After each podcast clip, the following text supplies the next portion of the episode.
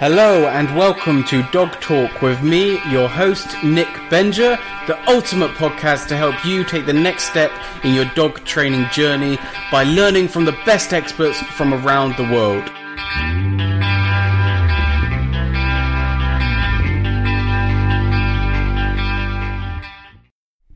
Hello!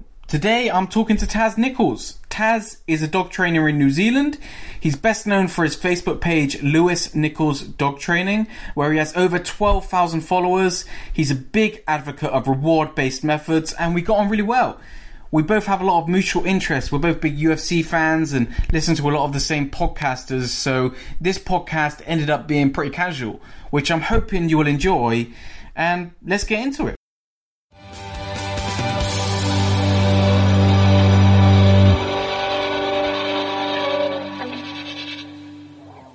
So I was looking through your Facebook page and I saw that you shared a podcast with Jocko Willink and Jordan Peterson, and I'm a big fan of both of those people. Do you listen to Jocko's podcast, or how did you come across them? Yeah, so I've listened to. So when I, like, basically lately, when I'm doing stuff, instead of just like um, just having shit on in the background, like music or some TV show, I'll generally put like a podcast on. Like the Dog Talk podcast um, with Nick Venger. yeah, yeah. um, and I got really into podcasts, and I, I think my brother told me about the Jocko guy, and then when I first listened to him and saw him, I was like, holy shit! Like you're like the manliest man ever. You're like a living superhero, you know. Have you read his book? No, I haven't. I was looking at it the other day. Well, the, is it ownership, like extreme ownership or something? Extreme like ownership. Yeah, I really like that book. Actually, I found it very inspirational, and uh, I've listened. I haven't listened to his podcast, but I've listened to his appearance on the Tim Ferriss podcast, and I've watched and the Joe Rogan podcast, and I've watched a lot of his content, and I really like his stuff. And I, I also really like Jordan Peterson although he's very controversial, controversial, and I remember the first time I saw Jordan Peterson, I was kind of like, "Who is this prick?" Like, I really didn't like him, but yeah. then I challenged myself, and I was like, "Do you know what? I'm just going to try and take in a viewpoint that I don't necessarily agree with." And I started watching his videos, and now I'm probably about halfway through his book, and actually, I quite like him. I think with him, he's very like objective. Do you know what I mean? He's very just honest well, as he, honest as he possibly can be. He also, even if that sorry people off, he just does it how he thinks it is. Yeah, he also talks in a way which uh, people that read a lot of philosophy often do, in which they they talk about ideas and they pose questions that they don't necessarily believe, and if you don't understand that, then uh, you can fall victim to thinking that that's what their beliefs are. Like Sam Harris talks about this, where he talk, where he he says, in when people have philosophical discussions, they will pose questions in order to get to deeper truths. So, for example, they might have a discussion about the ethics of eating babies. That doesn't mean they literally want to eat babies. They're just having a discussion about it because it leads to a deeper truth when it comes to the value of human life. As soon as you start talking about something that people are like, oh shit, you can't talk about that, then you stop like learning. Definitely. Like, you know what I mean? So like sometimes, and you have to, and it's annoying because you have to think about that, and then you think, oh, I better not say that because I know everyone is going to be like, oh shit, he said this, and then they're just going to label you with that, even though you may not agree with it, and you just want to talk about it and stuff. Yeah, I mean, like, we we had that. Deep, but like, I watched a documentary about paedophiles. Okay. And they they were basically like saying like, I need help, like I can't help it. I fancy kids. Please, somebody help me. And they were basically saying like being a paedophile isn't really the problem. It's being the it's when you like act upon it. Yes, you know, sure. So like when you start molesting kids, that that's bad. Uh huh. But like they just they were just saying like I can't help it. I need a helpline or something like that. And like to be fair, I felt quite sorry for the guys because they were like, I really need help, but there's just no one that I can turn to. I know it's bad. I don't want to act upon it, so I need help. Give me help. I was like, mm, fair enough. Yeah, I mean that's a re- yeah, that's way deeper than we normally go on this yeah, podcast. No, I said that. That's probably really controversial now. I'm going to get labelled with that. no, I love that. I mean, bringing it back to dog training, where yeah. I feel safe. Yeah, where did we go? A couple of podcasts, a couple of podcasts ago, we, uh, me, Eric Brad and Jo-Rosie had this big discussion about electric collars, and I think I listened to that a bit. I think I remember that. Yeah, so that, that, was, that was like two months ago or so. Yeah, yeah. So that was quite a controversial topic, and we wanted to go deep on it. We wanted to really talk about, you know, what do electric collars actually do? How can they be used? Um, and really, really go deep on it. And I think that a lot of people aren't ready to go through discussions like that because no. they're so worried that, you know, if we talk about electric collars and we come off like we're condoning them. Completely agree. Um, and if I'm totally honest, I'd probably say they're the least aversive tool out of all the like the prong shocks and e-collars. You know, I'd say like because you look at some trainers that use them, like Michael Ellis he knows his shit and he's really good at what he does. But then, I guess if people talk about it and talk about e-collars and they hear like reward-based trainers talking about e-collars, it upsets them. Yeah, absolutely. Like, you know, like I feel like there's this divide. There's two teams, like pro this, pro that, and it's really not helpful. No, it's, and, it's definitely I'm actually starting to play. Uh, you know, you say balance trainers and positive or whatever. Uh-huh. I would just say we're all reward based. Like because you look at the like balance trainers, they're all using rewards really well. Yes. You know, yeah. so they, they, are mainly rewards. And I guess we're all just trying to shift away from using as few aversives as possible. And I guess everyone's at a different stage on their journey and whatnot. Yeah, I mean, uh, labels are such a tricky topic anyway, aren't they? But I think reward based is a more accurate label than the most of the others for sure. And if I'm forced to label myself, then I will usually use reward based. Although, personally, yeah. I just try to avoid it at this point because there are so many uh, connotations to to um, labels, and also I'm very open to talking to people that are from different uh, schools of thought. I'll happily talk to someone that is is balanced and have a conversation with them um, on the theory and, and how to train dogs and stuff like that. And I don't I don't want to come across as as alienating people or being like one of these trainers where um, you know I'm a positive trainer and if you don't do it positively then you know I don't even, I don't want anything to do with you because I'm I'm not that guy but yeah no, I, think, I think that's the best way you can go about it. And I think and everyone I struggle with that. I think everyone struggled I struggled with it when I first started out. Um, I was a bit dicky at times I guess. Um, but now like I'm much more sympathetic and more willing to listen and just less judgmental, I guess. You know, like as soon as you hear someone or see someone use an aversive, or not even a like just using a certain tool, some people will be like, "Oh my god, what's he doing? He must be a dick." When in fact, like, no one gets into dog training to be a dick or hurt dogs or do things that they like think are hurting dogs or anything like that. And it's more like, oh, okay, fair enough. Um, why are you using that? And like, let's talk about it than. Well, I think we can. Both of us can probably empathize more with people that are using harsh methods or unscientific methods to train their dogs because, I mean, I know personally that I look back to how I treated my first dog and I was fucking horrible. You know, I was, I really bullied my first dog because I thought that that was what I had to do. Uh, I know, I know you've had a similar experience actually, um, with your first Jack Russell. Yeah, Cassie. Um, because I got a. I've always loved animals, and we got Cassie. I think I was like maybe ten years old when we got her, and I really wanted a dog. I wanted a German Shepherd uh, initially, but I'm so fucking glad I didn't get a German Shepherd now. Um, and instead we got uh, a little. She was like a little Jack Russell mutt, um, and uh, I got. Uh, the reason I got into dog training, I guess, was because of Cesar Millan. I used to watch his show religiously. Uh, you watch someone do something and you, you copy them. And so I was doing all those types of methods. Um, I was rolling her over, I was jabbing her, I was kicking her. I remember like, like thinking back about it now, it was so silly. Like I had when I went to university, I had these pet rats, um, and when I came back to home, I'd bring them with me, and like I got her and the rats in the conservatory because I wanted to try. You know when you'd see Cesar Millan like kind of put a dog in a situation you knew the dog was going to mess up in. So, like, I'm getting a terrier to try and act calmly around these rats. All right. Okay, all right. Then- I'm worried you know, where this is so going. She gets like wired, and she's just staring at her, and I'm like pushing her about, jabbing her, popping on that lead, and she's just so far gone. Nothing was working. She's redirecting it around, trying to bite me, and I just couldn't. Like, it just just wouldn't work. And it was just a bit of a battle. And then I, I can't remember what I did in the end. I think I think she might have just given up, or I might have just stopped doing it. And I was like, holy shit, that was kind of rough. like very stressful for me, and I'd imagine very stressful for her, obviously as well. Yeah, I mean, it's. Yeah, and sorry. sorry, go on. I think we have very, very similar stories because I was exactly the same. I was a huge Cesar Millan fan. I had I had a pack leader T-shirt. I went to see him live. I was on his forums. I was deep into Cesar Millan fanhood. I never read a pack leader t-shirt, but that's Phil.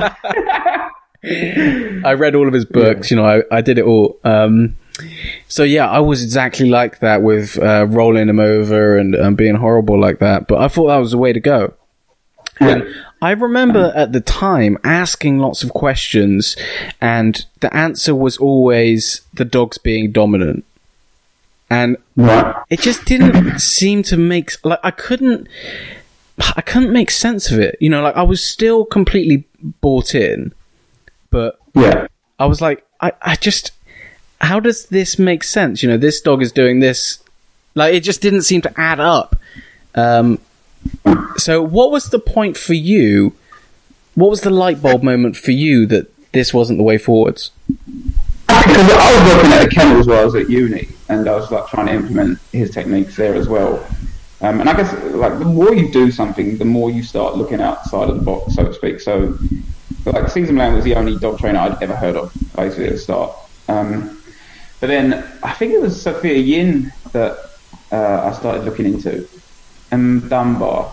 And I remember at the time I'd read what they were saying, and it was completely different. And in my head, they were just jealous of the time, you know. So I was like, well, they know it works. Obviously, it works. You can see it working right in front of your eyes.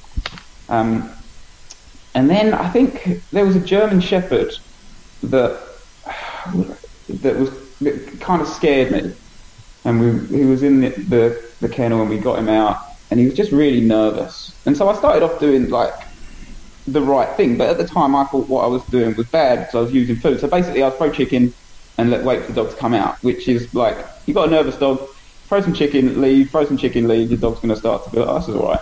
But in my head at the time, I was like, oh, I have to use food, and it was like more of a negative than anything. Okay. So then this dog came out, got him on the slip lead, and uh, just walked the dog. And I was popping on the lead. As soon as he, if he wasn't by my side, I was correcting, correcting, correcting. So he had to be by my side.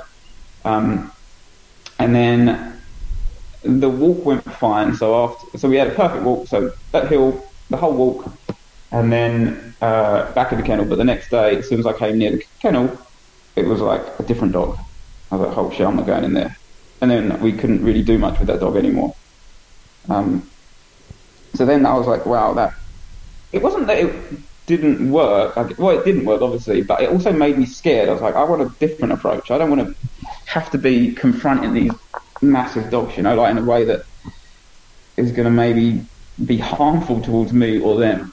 And so then I looked more into Dunbar and Sophia Yin, and like I started reading more, I guess, and um, then I started looking at like the science, so like operant conditioning um, and classical conditioning, and then I started to actually understand how the methods that I was using were working, if that makes sense. And then I was like, oh wow.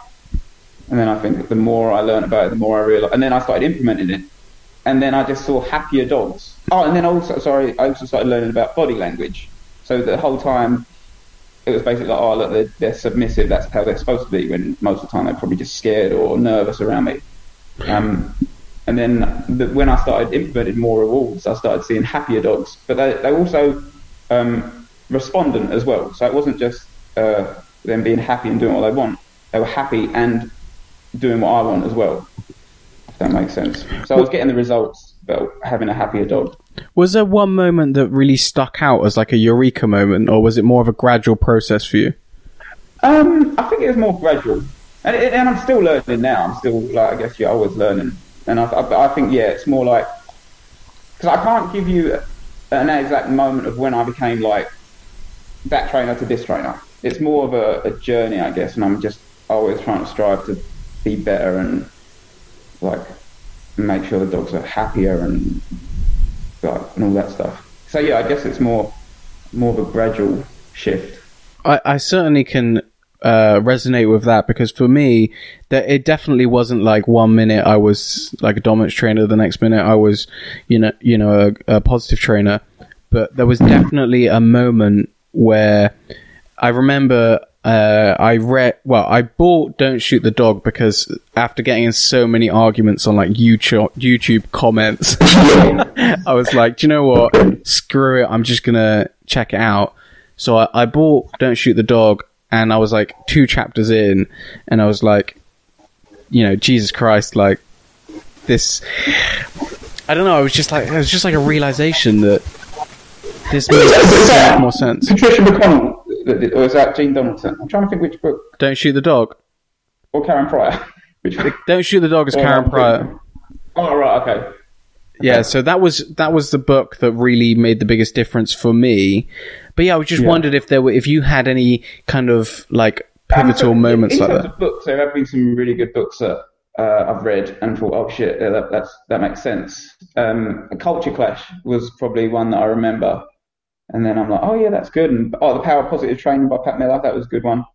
That was that I was like, oh yeah, that makes sense. The Culture Clash- listened to that. The Culture Clash is like a classic, isn't it? I think those Yeah, two yeah. I books think are that's why I got it. Everyone was talking about it. yeah, those two books, the the Culture Clash and Don't Shoot the Dog, I think are probably responsible for changing more people than than any Yeah, yeah, any books out There's there. also actually there's a book that I remember. I can't remember the author. I think it's Jordan someone. It might be Jordan Kaufman, and it's The Misunderstood Dog. It's a very short, small book. Oh, is oh, is it Rothman? Oh yeah, I think you might be right. It's very small, very compact. But if you're just like starting out, or if you're an owner and you want a book, I'd definitely recommend that. 'Cause it- you could literally read it in less than a like week if you're just been casually reading. It's really, for me anyway, that was a really good uh, book to read. I, I haven't read it, but I've heard good things, so I'll stick that in the show notes so people can, definitely, can yeah, find that. You, I'll definitely read it. You're probably not gonna like learn a heap from it, not in a bad way, but it'd be really good for like people that are starting out or owners, I guess.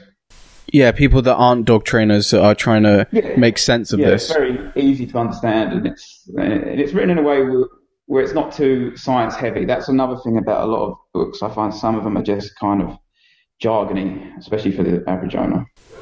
Do you, when you, because obviously you create so much content, like that's how I know you, because obviously you're so prolific on making Facebook posts and putting yourself out there in that sense.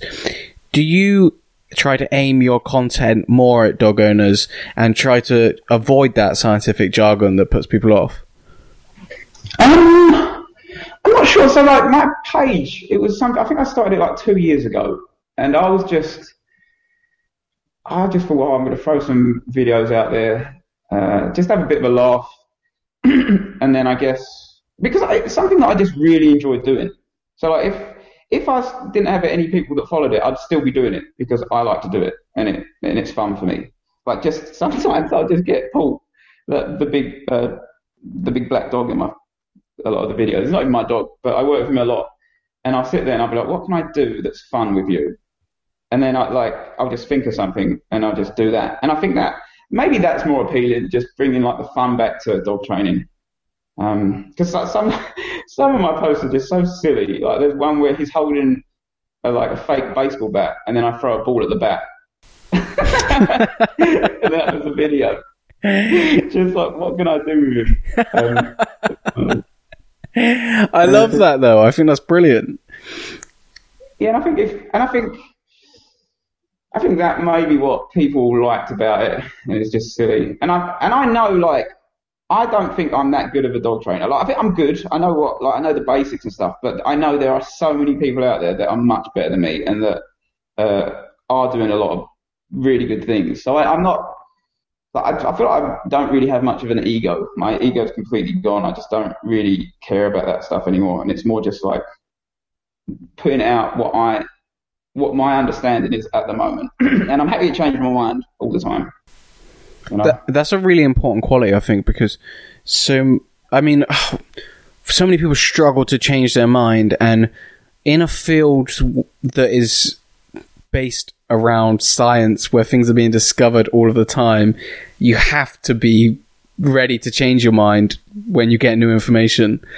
Um, yeah, or you just get stuck in a trap. I mean, I've certainly spoken to people that, you know, I've asked questions, you know, oh, what are you into at the moment? What are you reading? What are you uh, consuming at the moment? And, you know, they'll give me answers like, um, well, nothing's really changed, or you know, I once you've seen a few, or once you've read a few dog training books, you've read them all, and it's kind of like, ah, do you know what? I think you're getting left behind, dude.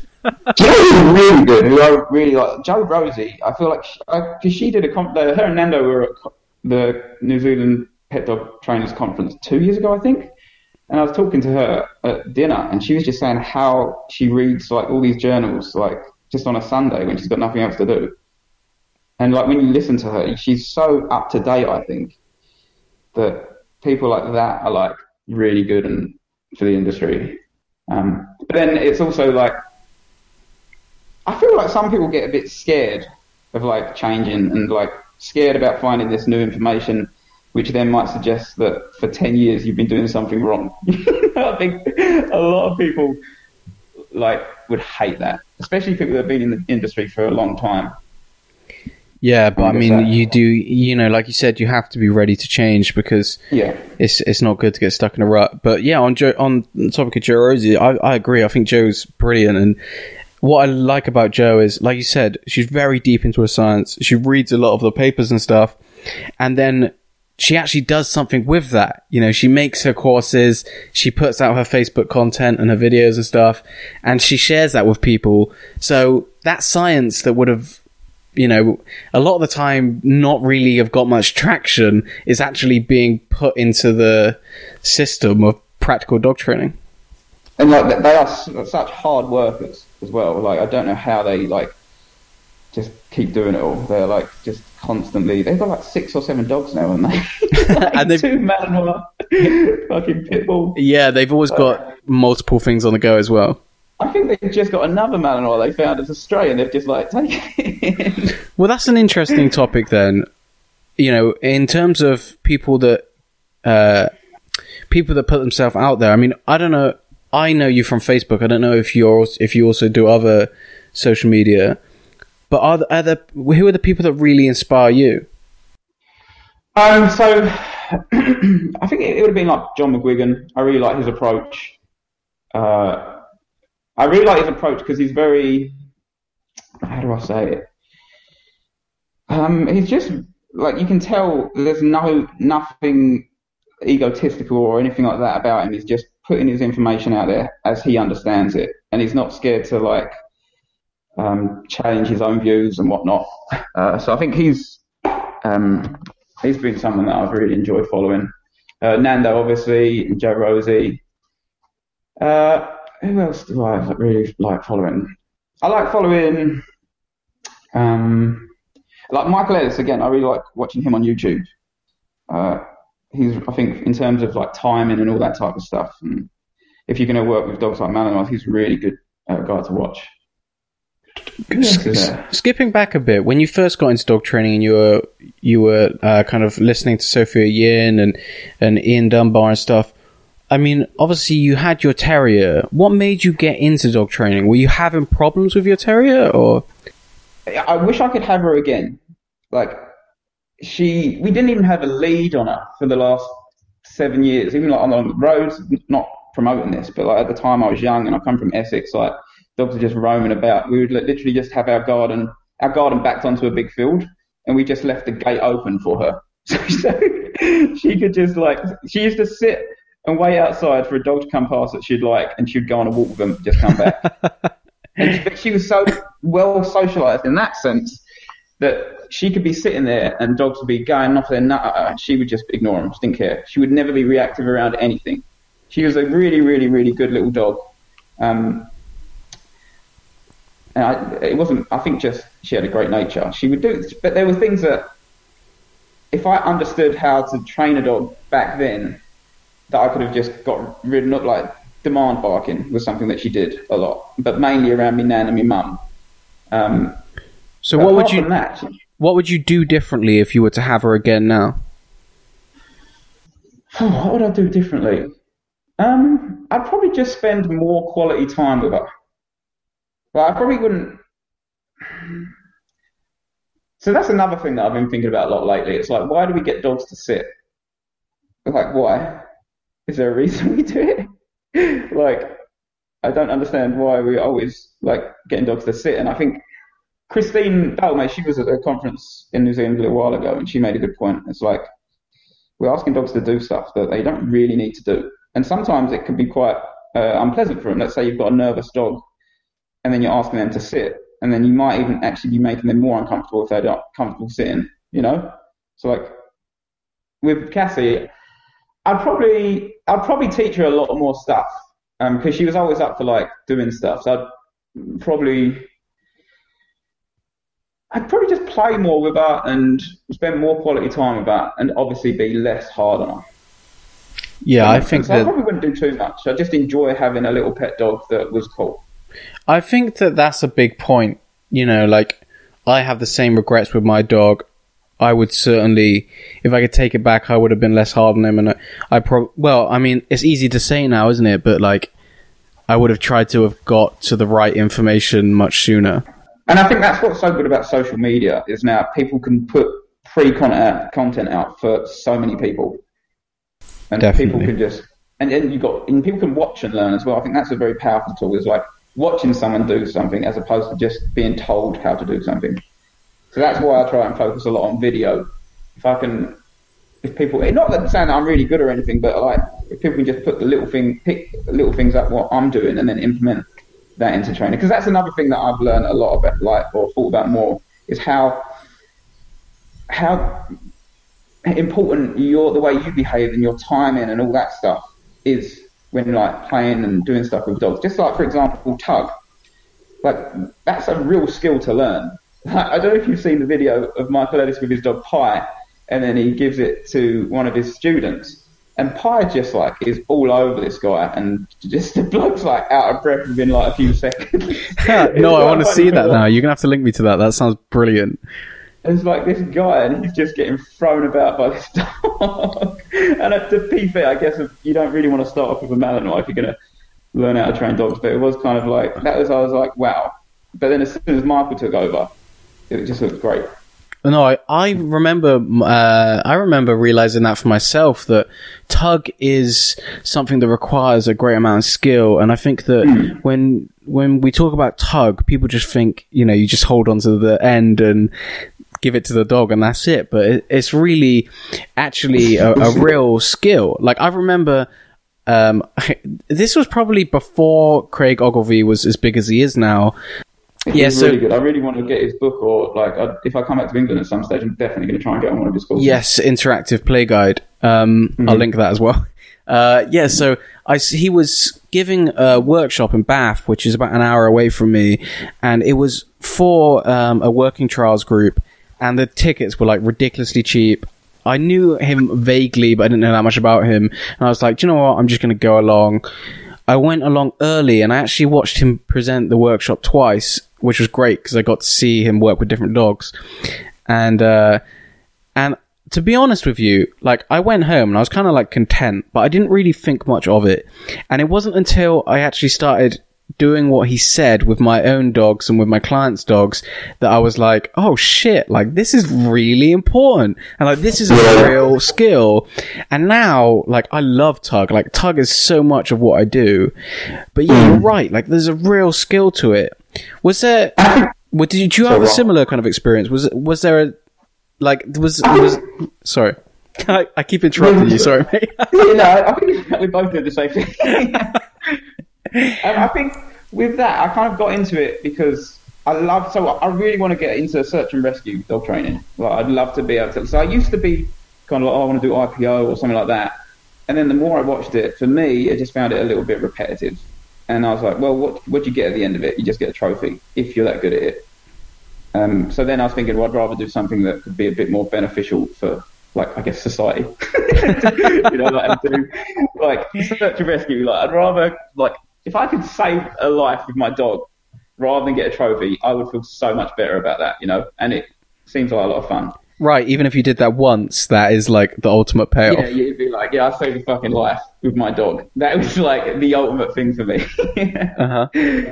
um, but yeah, so what? Well, I've gone off on a tangent. So tug. So where have we gone? Oh yeah, so I just started watching a lot of um, like tug and stuff, and then um, I started implementing it with a lot of dogs. Um, and I just started. I guess when I started working with Ziva, who's a Malinois, then I had to get better at tug because I remember just it was so different from playing tug, for instance, with Porter compared to her because she's just so much more intense. Like if I had my hand just a little bit to the left, she'd bite my thumb or something like that. Hmm. Yeah, or like, yeah, yeah, sure. If I wasn't still enough when I'm asking her to out, it would just be a nightmare, and I'd just be waiting her out for ages. Or um, just things like that. And then what I also find is people, owners, will be like, "Oh, my dog doesn't really like tug." But then I find that that's very similar. It's like it's very similar for people that are, oh, does your kid play football, for instance? And they're like, nah, he doesn't like football. But then what all they've done is just given the kid a football and said, play football. Yes, But they yeah, haven't yeah. shown them how it can be fun. They haven't shown them the rules, like or like if you score there, if you like score, that's one nil to you, and you can have a team and all that stuff. And then kids are, oh shit, this is quite fun. And I think it's very similar with tug. Like if you just put a tug in front of your dog's face, what, what the hell's that? you know, like. But then if you start, I don't know, like scattering it along the ground and trying to make it a bit like a, a little hamster or something. Um, What then would- the dog's like, what were the things that made the biggest difference to your tug skills? Um, I guess it just doing it, like actually practicing it, watching. So I've learned a lot. Mainly, again, it comes from Michael Ellis, like just watching him like religiously, basically. But then also like a lot of Nando's stuff is good for that type of thing, um, and also reading about it. What are the Uh, tips that you give to your clients when it comes to teaching tug? Uh, so my tips usually it's like don't be boring. Like my biggest thing is like don't just stand there going puppy and shaking a tug toy. Like get interactive with your dog. Like start running around. Start being fun. Like I like to think of it as an, a bit of exercise for me as well. Like if you play tug with some pretty like good tuggers, that's tiring. Like, Definitely, if you're yeah. running around, scattering that tug along the floor, like having a game like with Paul, when he gets going, my shoulders are like getting flung around the place, you know. Um, Well, and I yeah, I I went to a Mondio workshop uh, last year, and I remember like after the day was done, I was like, "Shit, my back hurts so much." yeah, I'd imagine that. so is is this why you've you've been getting jacked, Lewis? You've just been playing loads of tug. Yeah, pretty much. That's don't play tug with your dog. You'll get big. no, but, but saying that, I think Christine commented on a post a little while ago, and she was like, "Yeah, we have to be fit in our line of work." And I was like, "Yeah, but I think you do. Like, if you if you're a dog trainer and someone calls you out, and let's say they've got a like a rock, I went and worked with a working line Rottweiler the other day, and they are powerful dogs, like you know. And I was thinking, I'm struggling here. So imagine how like most like little women would be feeling, or like someone that isn't like very strong or fit and stuff. So I'm thinking, yeah, we do kind of have to be fit in our line of work if we're gonna like, Yeah, get I mean- really into it, I guess. especially if you're going into some line of work, whether that's search and rescue or or even like a canine sport, you know, like you mentioned IPO or agility. In fact, I think in Mondio, if you want to be a decoy, which is kind of like the helper, then you have to do a fitness test as part of the uh, as part of the really? course. Yeah. Yeah, imagine because some of them dogs are just like hanging onto your leg, and you're like trying to walk away. And Well, yeah. like- I mean, if you're the helper for the day and you know you do one dog and then you're then you're flat oh. out. Oh, yeah, actually, yeah, I didn't think about that. If they're getting like loads of dogs just on them all the time, that would be knackering. Yeah, absolutely. So I mean, there's and like a lot of takes phys- some falls. Like, have you, like, have you? Yeah, yeah. that KNPV stuff. Is it KNPV or? KPV? yeah, yeah, that's right. KNPV, yeah. They, them guys are taking some hits. them dogs are something else. Like, I'm watching that. I'm like, holy crap.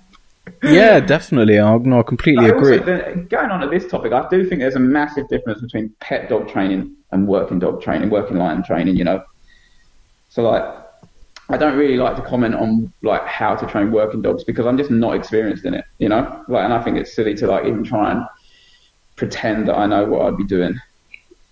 You know I mean? Okay, And so yeah, yeah. So what kind of differences do you think there are, or is that a question you don't even want to get into? Um, oh no, no. Like, it's just I'm not going to pretend to be like I I could do this and that and all that stuff. You know? but I think if you meet a working line German Shepherd and then go and meet a show line German Shepherd, they are two incredibly different dogs.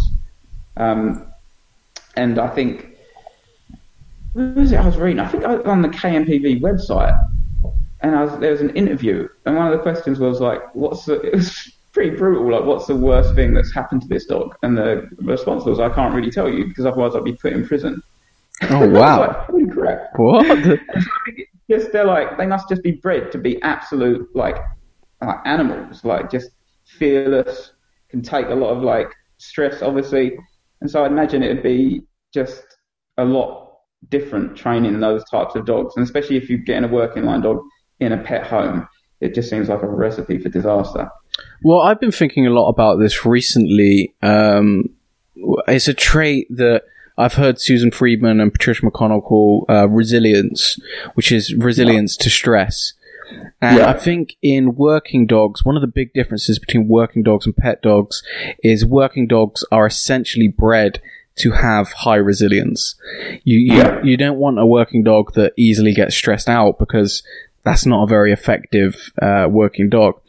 So oftentimes these things that we see working dogs do, or even sports line dogs do, like, you know, we're talking a lot about protection stuff, you know, where, um, like a lot, part of the, the sport of, uh, like Mondio, IPO and stuff is that the dog needs to not be intimidated by the handler or the helper. Um, so, uh, That's where like, IPO started, wasn't it? So it was like it was. I think it was initially to, a breeding like, test, right? Yeah, exactly. Yeah, so yeah. If your dog, cause I think if your dog showed any signs of fear or skittishness, I was like, no, it's not going to breed from it. And that's where you get like, I guess what like all the working line dogs of today that are just like absolute like beasts. Yeah, they are. They are, and I mean, so yeah, so I think that that's part of the reason that there is a divide between uh, working dog training and pet dog training is that the dogs have been bred to have a higher resilience to stress. Yeah, yeah, one hundred percent. I agree with that, and I'd, I'd say they're also a lot of them that I've met are just so much more. I don't know if reactive is the right word, but just onto it, just ready to go. Aroused. Yeah, High yeah, arousal right. levels. So yeah. highly aroused over just some like with Ziva. She's a, she's a like a little Malinois, and she could be doing something, and if I just pull out a tug toy, she, I've got her attention, and she's like, "Let me buy it, let me buy it, let me buy it." And like, you, I just don't see that with like pet dogs. I'm like, oh, okay, okay. Like with Paul, we'll be like, oh yeah, I'll play. Whereas Z's like, no, I'm gonna kill it now. Like, there's a, such a difference, you know. Well, here's an interesting- fixated on you, like, like, just going crazy.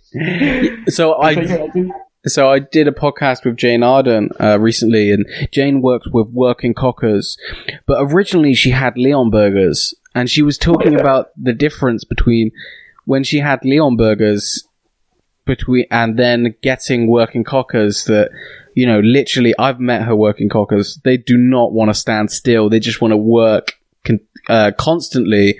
And she's developed or she's changed her training to suit that style of dog um, and she talks a lot about uh, training with a dog that's in arousal because in her uh, well it's her belief that if you don't train a dog like that in a with um, high arousal, then you're not going to have the same uh, level of response when the dog does get aroused. Because I think a lot of the time with pet dog training, we avoid arousal at all costs. But then when the owner needs the control under the arousal, because they haven't trained under that situation, the dog can't do it. I think that's a really good point. I just imagine it being so hard to get like to train owners to be able to do that. I guess because that's the one thing I'm like learning more and more and more is like you literally have to take so many steps back when you're helping someone. You like you there's so many things that you take for granted that you forget that you have to teach people. You know, so like just like you have to start right basic stuff, and then go from there. And I think that would be it'd be great if we could like devise a really easy training plan for owners to be able to do that. I think that'd be good. This is one of the challenges of of working as a pet dog trainer that sometimes you have limited time, don't you? Um, you know, if, if you just it it becomes easier when you know that you've got a client that you see on a regular basis for a long period of time. But if you're just doing, uh, you know, your initial consultation or whatever, sometimes it can be like, you know, we've got an hour. I really need to prioritize the stuff that is going to make the biggest difference. Even though there is like loads of stuff that I could give you to do, actually, I just need to pick three because I really need you to prioritize this stuff. I mean, you also have to get it across to them because sometimes like I'm sure you know, like some owners come at you with such unrealistic expectations. Like, and it, sometimes it's like, I don't think your dog's ever going to be there. Like, normally for me, it's like, oh, my dog to just be able to come to the beach with me, play with other dogs, and not get in fights. It's like, well, that's really hard because your dog doesn't seem to like other dogs for starters, you know. Uh-huh. And uh-huh. I think what I've learned more as well is like it's a dog's choice whether they like another dog or not. And we can do as much classical conditioning as we want, but ultimately, that's not going to get them to like other dogs. That would like it's up to them. So that's I think I read something. It's called evaluative evaluative conditioning, whereby the dog has to make that individual choice to like something, as opposed to not just associate it with something good.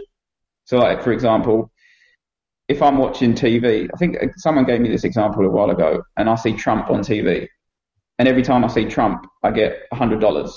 That doesn't necessarily mean I like Trump.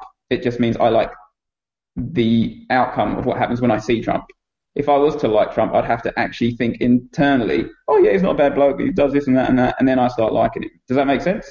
Yeah, I see exactly what you're saying. I think sometimes, I mean, that's where expectation comes in, doesn't it? And also, um, you know, like I, I listened to Michael Shikashio talk about aggression recently, and he was talking about, um, outcomes basically. What, what outcomes we, can we achieve for the dog? And he has a whole system that he goes through, like a whole, uh, various criteria. Um, I remember one of them was has this dog had previous social experience? So, for example, um, was it previously happy to play with other dogs? Has it had some, is there some kind of basis? You know, does it even play with a resident dog if they've got another dog? Has it had any good interactions with other dogs? Because if it has, then we've got a better chance of getting a good outcome than if this dog has only ever had bad experiences with other dogs and the only encounters it's had with other dogs have been fights or you know have have been negative. So I think sometimes we have to weigh up factors like that in in in. I guess also another thing would be like what what I tend to see is dogs that are quite happy playing with other dogs, but they play in a very highly aroused state, and sometimes if a dog like that then snaps, how hard are they biting? Like, are they stopping or are they going in for the kill? Like the whole predatory drift type thing. Certainly, like yeah. A, a, scary thing. Like, and you never know. Like, like the dogs, you'll never know what's going to happen. You can have a rough idea. Right, and that's like what I always have to try and remind myself. I think I know certain dogs so well. Like, for instance, Porter, I've known him since he was like 12 weeks old. And in my head, I know him really, really, really well. But I always have to check in and be like, look, anything can happen. You know, like, don't be silly about things, you know. Yeah, I mean, someone brought this up in our podcast discussion group re- relatively recently. Um, they said, what I, this is, I'm just paraphrasing them now. What they wanted to hear was about mental health problems in dogs. Um, you know, do dogs suffer from mental health problems in the same way that people do? Because I think that we view uh, mental health problems in people in a very different way than we do dogs. dogs aren't allowed to, you know, be uh, have anxiety or or have these kind of things. I think people think that with dogs, like everything should be curable, and everything is the owner's wow. fault. that whole idea that we need to fix dogs. That's one of my biggest pet peeves when when people talk about fixing dogs. Like that, people will be like, "We need to fix this dog. It barks too much." And I'm thinking, hang on, if you fix it by stopping it barking, you're breaking it. A dog's supposed to bark, like uh-huh, you know. Uh-huh. And um, yeah, I think you're right there. The whole idea that things can be cured, and I think I, I've read somewhere like with fear, you can never really cure fear. You're always going to have it. You can just manage it better. And it's the same with people. You're never really going to. I'm, I'm, I hate flying, and I don't think I'll ever get over it and be like carefree. I just have to learn to manage it, you know. And I think that's very, very true for dogs as well. A lot of the time, people are like, "Oh, I need to fix my dog. He's scared of fireworks. I need to get him over that." I'm like, "Good luck with that," but I don't think that's ever going to happen or be achievable. Uh, I think then the problem is people like start because they just want to see quick results, they start using a lot of punishment, and then the dog just shuts down. And then for the average owner, they're like, "Look, it's fixed. It's not not barking, not moving." Yeah, I guess it completely depends on the dog's history, doesn't it? And yeah. what in the individual dog. Um, because I, I'm conscious this, this podcast is going to be like a real, like, oh shit, I can't fix my dog, or I can't, I can't help my dog.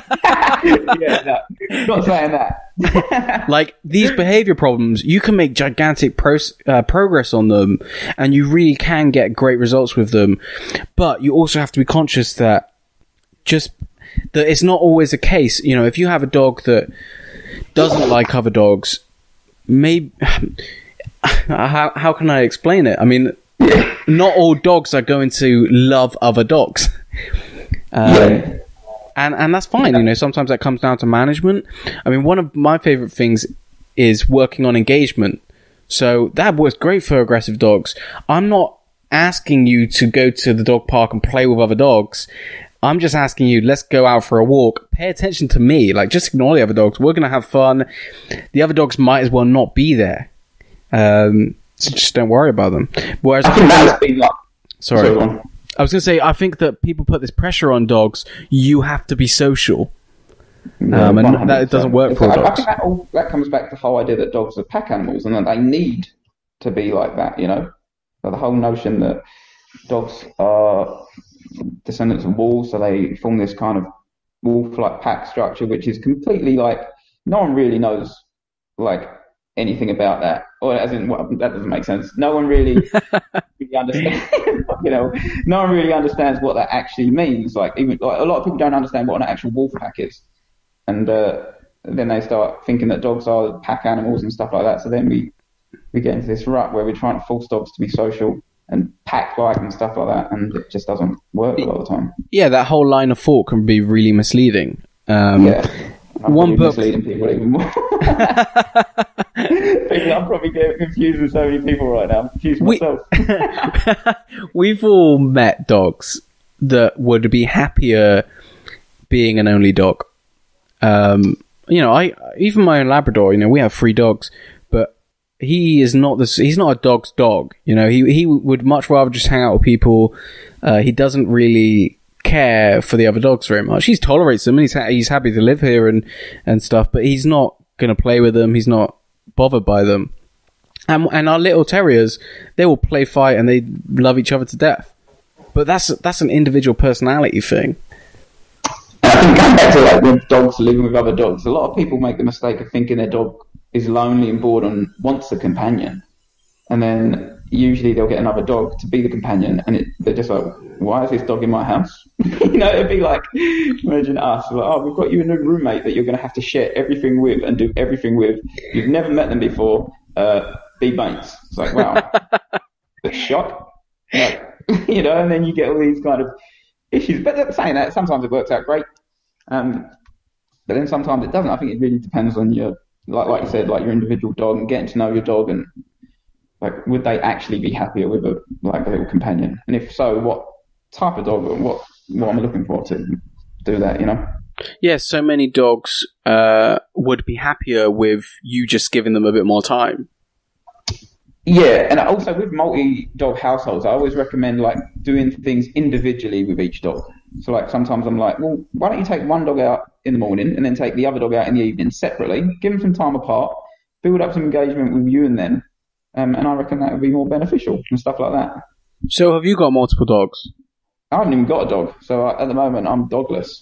Oh so wow, that's unusual for a dog trainer. Yeah, it is. Like a lot of people think Porter's my dog, but um, it's just a dog that I've known since he was about twelve weeks, thirteen weeks. And like yeah, Jenny and Hannah who own him, they're just really cool guys, and they're just like, yeah, just do whatever. Like, That's the same with the sometimes Doberman I'll that I- at the pub with Paul and Johnny. I'll be like, Johnny, I'm at the pub, and he'll be like, oh sweet, and we just have a beer. That's the same with the Doberman I work with, because uh, I post a lot of videos and pictures and stuff with him. A lot of people think that he's my dog. Um, but yeah, I, I've I've got that exact same thing. So I mean, What's keeping you from having a dog at the moment? Are, are you planning to get a dog in the future? Yeah, so I plan on, uh, to be honest, I want to get either a working line German Shepherd or a Malinois because I want to do the search and rescue. Um, but I just want to make sure I am completely ready, like in terms of management, in terms of my skill level.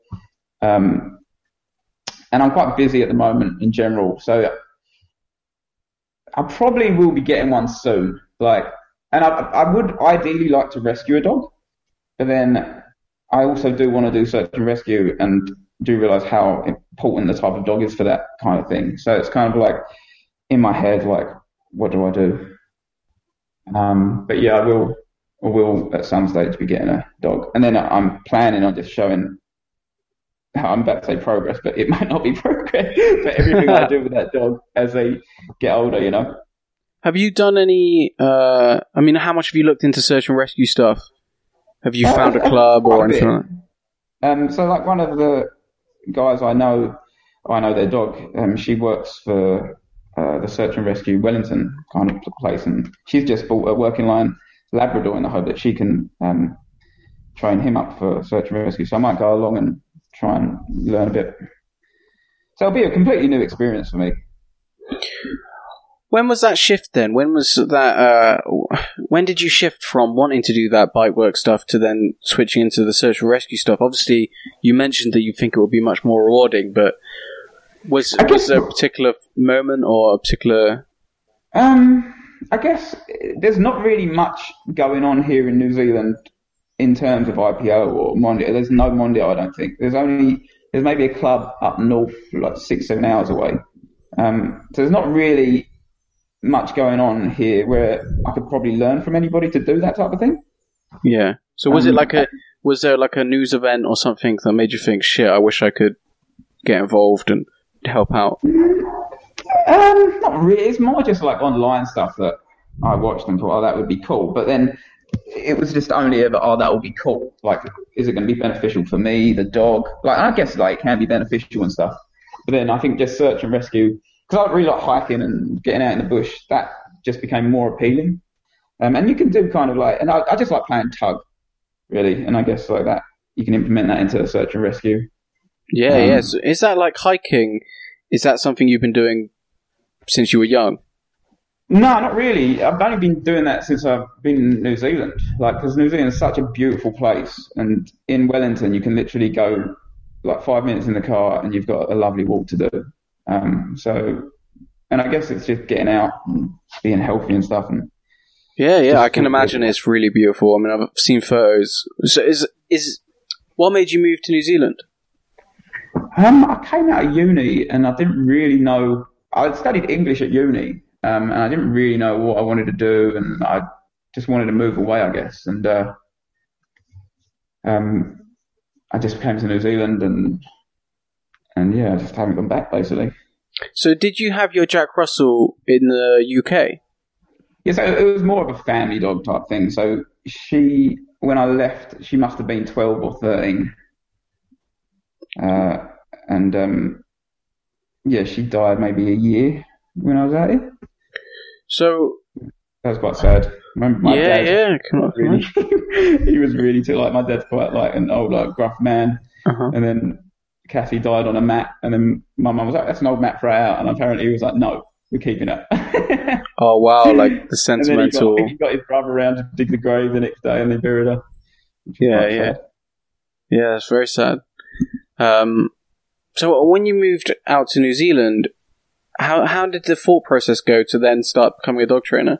So I wanted to, I wanted to do journalism initially, like because I like writing and stuff uh, and reading. But then, um, I just, I don't know, I just started training dogs and it just started, it just didn't stop. And I guess And you didn't have the- a dog at this point. No, no, no, I didn't. Um, and then I just started the page up, and then So when did you get the opportunity to train dogs? Oh, so I, when I came out here, I got a job in a daycare, uh, and I've never really, I didn't even know what daycare was to be honest. And I was like, what's this? And then, um, and then I got another job at a different daycare that was just opened up, the one that I'm now like a co-owner of.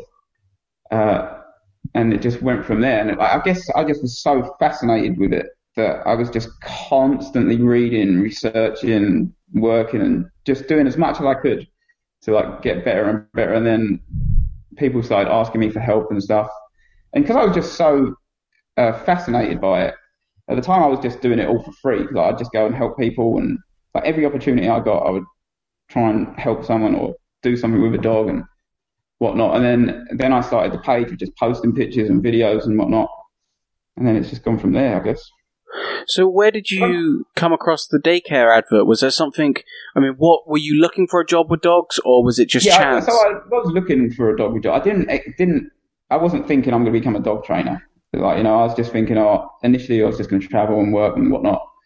But then it just um, I just got this job and I was like, they I started managing it like on the second day or something like that, and it was just like just constantly just working basically. You started managing the whole place. Mm. That's So crazy. what was it? Yeah. Like a high turnaround or something? I don't know. So it, it, it just started basically. I I started when this place opened, um, and I think the owner at the time just could see how much I like dogs, basically. And on your second uh, day, it was like, you're going to run it. yeah, pretty much. I was like, yeah, fine, it's fine but yeah, no, but because it, it started off slow, because it just started. It was like, it wasn't. I weren't just chucked in and had to like get to know everything. I kind of like started. I worked from the start, so I started seeing how it could operate and stuff like that. So it wasn't too hard and whatnot. So that's where you started dog training, just mucking around with the dogs in. Yeah, pretty much. Like so, like, and then I started building different areas where I could take dogs. So I've kind of got smallish areas around the place because I think that's actually like more beneficial for a lot of dogs. Is just instead of having loads and loads of dogs together, like having separate areas where they can chill and like just mellow, be mellow and stuff. Um, so I started. I built like a little area where I can just do some like really really basic stuff. Um, with dogs. Like sometimes I'll just take a new pup out and I'll just do like yes food, yes food, yes food, and just start doing little things like that. Um, and then you can just it's really it's really fun to see like the progression you can make if you just spend like literally five or ten minutes a day doing little things like that. Like that's something I really try and promote. Is like just spend five or ten minutes doing something like engaging with your dog, like loading up the yes and stuff like that, and you just see like you just see so such quick progress in such a short time, I think. And that's why I did with Porter. Because he's such a big dog, he had so much food, like when he was a pup. So I had like so many opportunities to reinforce everything that I wanted. And um, I think that's probably why me and him have got such a good relationship because we just started young and we just did something pretty much every day. So how much Um, time did you spend training then, while you were at this daycare? And I mean, how many dogs did you have? day, I'll just doing little bits and bobs. Yeah, yeah. How many dogs did you have access to there? Uh, probably between 30 and 40. Oh wow, that's that's. I mean, That's as someone that's getting in, as someone that's getting into dog training, even though I know that that wasn't your aim, like that Mm. must be a hell of an apprenticeship to have thirty or forty dogs that you can just Well, that's work with. now. Like when I started out, there wasn't that many. There was like like six or seven. Then we got up to like fifteen. So it was lucky that I started then because I could learn get experience with like dogs in general in like groups and stuff. But yeah, it's it's like there's so many opportunities for me to train and learn from different types of dogs and whatnot. And I guess the more dogs I meet, the the less I know. I guess you know. I'm like, holy shit! Like I did not think that would happen, or I did not. I, that didn't work, and all that stuff. So it's really it's really good for your experience. You do get to like be around a lot of dogs and get to know just how individual dogs are. Did you have someone that really acted as a mentor then in, into coming No, I into never really training? had a mentor. I never really. Um, no, I didn't. To be totally honest, it was all kind of just me learning on my own. I, I, would always uh, uh, like, ask for help though, so I, I was never that person that thought I knew everything and wouldn't ask for help. I'd always ask or reach out for help. Um, and I'd always be like, oh, if I need to change, I need to change. So, did you go through some kind of qualification scheme? How no, did, so how... that's another thing. I'm not. I've done like online courses uh-huh. and stuff like that, but no, I haven't actually done any qualification or I'm not qualified at all. Uh huh. Are you a member of any of the associations or anything like that? Sorry. Are you a member of any of the associations or? Uh, I don't. I think I'm. No, I'm not. I, I, I keep planning to. I keep planning to become a, a the new Association of Dog Trainers New Zealand. I keep just. I just keep putting it off. To be honest, I guess another thing for me is like, how is it going to benefit me? Hmm. You, know, you like, sound yeah. Like I think it's like cool. Like if I'm totally honest, I'm just going to give them some money and say, yeah, sure, I'll train that way. But anyone can do that, you know.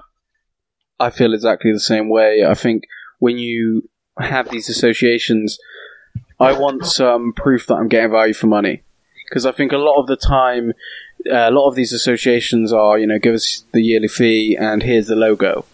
And it's like, like I know you've got to give me something more than that because you're saying that like the Association Pet Dog Training New Zealand here is, is a really good organisation. Um, they're really really nice people, um, and I probably will just just sign up at some point but I just haven't. But I, I do think it's a good thing to do because you can then get. Oh, to be fair, you do get discounts on the conference and stuff. Um, well, if they're listening, then they should hook you up because you you've got a you know you're building this following and you've got a hell of a hmm. lot of fans and uh, you know I I think you're starting to get some real traction and you're starting to do some really big things. Cheers, mate. I appreciate that. so, where can people, got... if for the people that don't know you and haven't been following you, where can they uh, uh, find your material? It's all on Facebook. Everything I do is pretty much on Facebook. I have tried to go on Instagram, but I just I'm not very good at it. To be honest, I'm, I do not really get the whole hashtag. I get it, but I don't see how people are doing it, or I'm just really bad at it, or no one wants to see me on Instagram. I don't think. I think that Facebook is the biggest platform for dog training right now. I agree because I and I think it's the best way because you can you can do everything. You can do video like longer videos, whereas I think Instagram like you got a minute. Absolutely. But with Facebook, you can do like if you want ten minute videos, or you can do a big old article and like you haven't got a cap on that. So I think if yeah, so I think Facebook is probably the most beneficial way to go. So that's Lewis Nicholls dog training. Lewis Nicholls dog training, yeah. All right, brilliant. And it's N I C H O L L S. Yeah. Ah, brilliant! I got that right. a lot of people get confused because, like, I'm also Taz as well. So, like, people are like, "Are you Taz? Are you Lewis? Or are they different people?" but like, Taz is just my nickname I've had since I was a kid. And if I, if I thought I was going to get like a big like a following like I've got at the moment, I would have probably put Taz Nicholls. Well, it's probably not too late to change it. Great talking to you. Sweet. Cheers, Nick. That's been been fun. Enjoyed it.